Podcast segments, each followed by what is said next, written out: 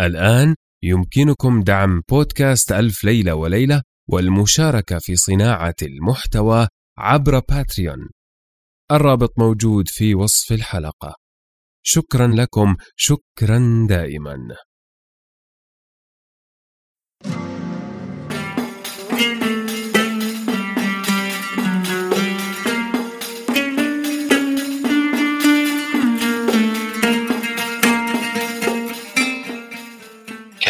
مكان في قديم الزمان وسالف العصر والأوان ملك يدعى شهريار يحب الاستماع إلى قصص الإنس والجان.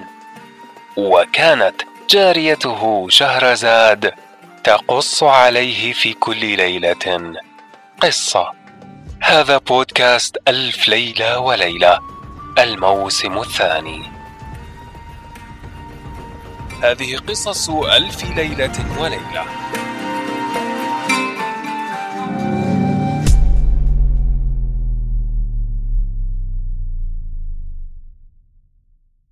الليلة الثامنة والأربعون.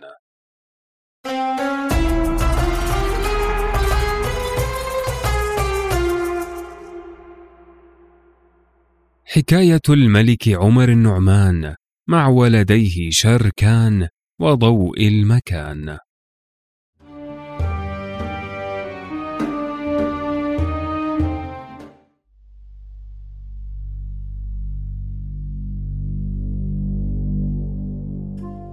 قالت بلغني أيها الملك السعيد.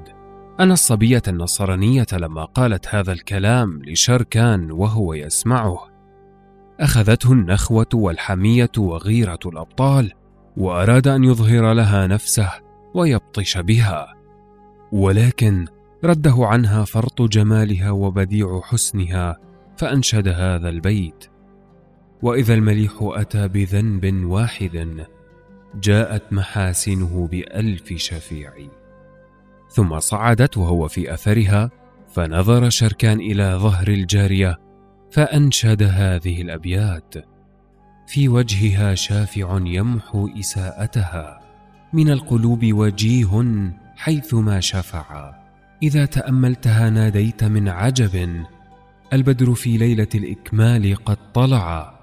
لو أن عفريت بلقيس يصارعها مع وصف قوته في ساعة صرعا ولم يزالا سائرين حتى وصلا إلى باب مقنطر وكانت قنطرته من رخام. ففتحت الجارية الباب ودخلت ومعها شركان وسار إلى دهليز طويل مقبى على عشر قناطر معقودة. على كل قنطرة قنديل من البلور يشتعل كاشتعال الشمس. فلقيتها الجواري في آخر الدهليز بالشموع المطيبة وعلى رؤوسهن العصائب المزركشة بالفصوص من سائر أصناف الجواهر. وسارت وهن أمامها وشركان وراءها إلى أن وصلوا إلى الدير فوجد بدائر ذلك الدير أسرة مقابلة لبعضها وعليها ستور مكللة بالذهب وأرض الدير مفروشة بأنواع الرخام وفي وسطه بركة ماء عليها أربعة وعشرون قارورة من الذهب والماء يخرج منها كاللجين ورأى في الصدر سريرا مفروشا بالحرير الملوكي. فقالت له الجارية اصعد يا مولاي على هذا السرير. فصعد شركان فوق السرير وذهبت الجارية وغابت عنه فسأل عنها بعض الخدام فقالوا له إنها ذهبت إلى مرقدها ونحن نخدمك كما أمرت. ثم إنها قدمت إليه من غرائب الألوان فآكل حتى اكتفى.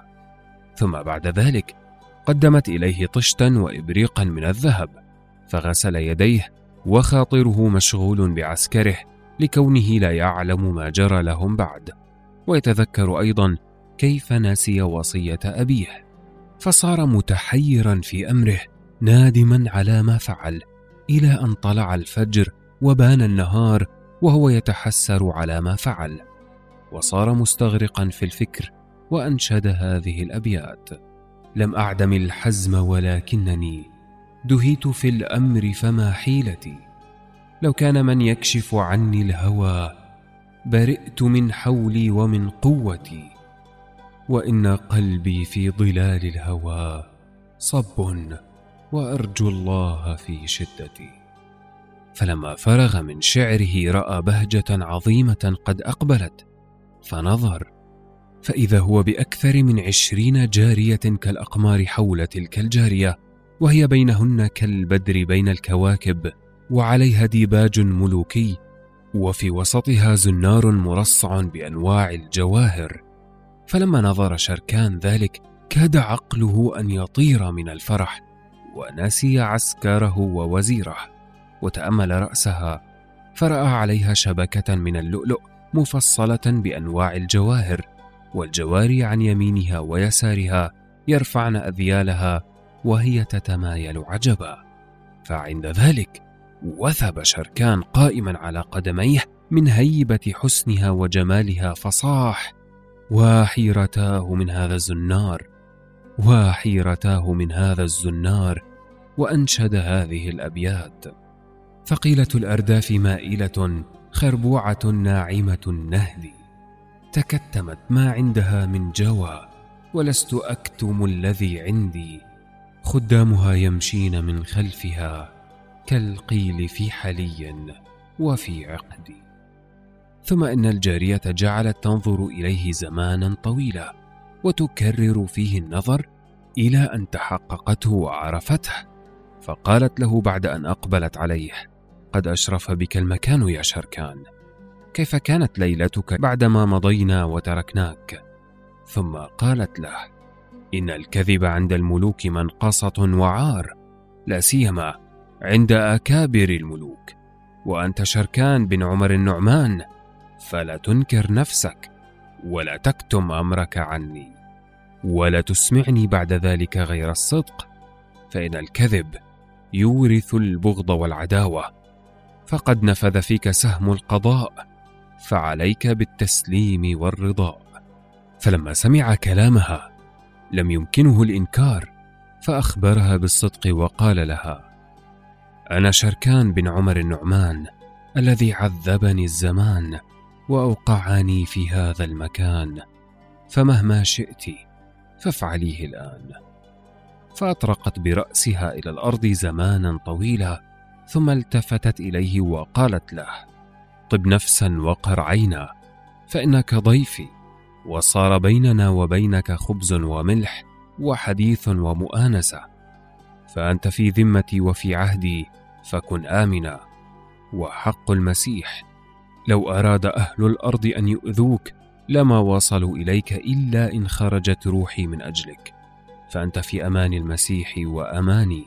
وجلست إلى جانبه فصارت تلعبه إلى أن زال ما عنده من الخوف. وعلم أنها لو كان لها أرب في قتله لقتلته في الليلة الماضية.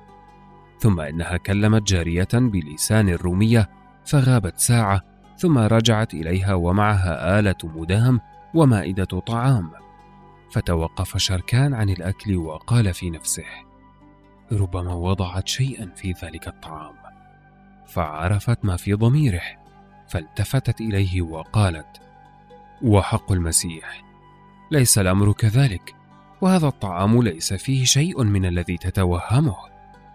ولو كان خاطري في قتلك لقتلتك في هذا الوقت. ثم تقدمت إلى المائدة وأكلت من كل لون لقمة. فعند ذلك أكل شركان ففرحت الجارية وأكلت معه إلى أن اكتفيا. وبعد أن غسلا أيديهما قامت وأمرت جارية أن تأتي بالرياحين وآلات الشراب من أواني الذهب والفضة والبلور وأن يكون الشراب من سائر الألوان المختلفة والأنواع النفيسة.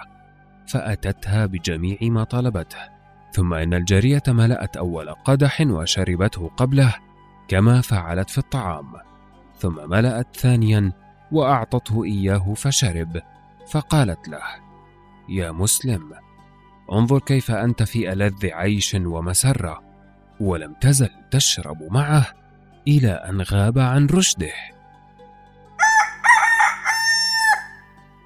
وأدرك شهرزاد الصباح فسكتت عن الكلام المباح.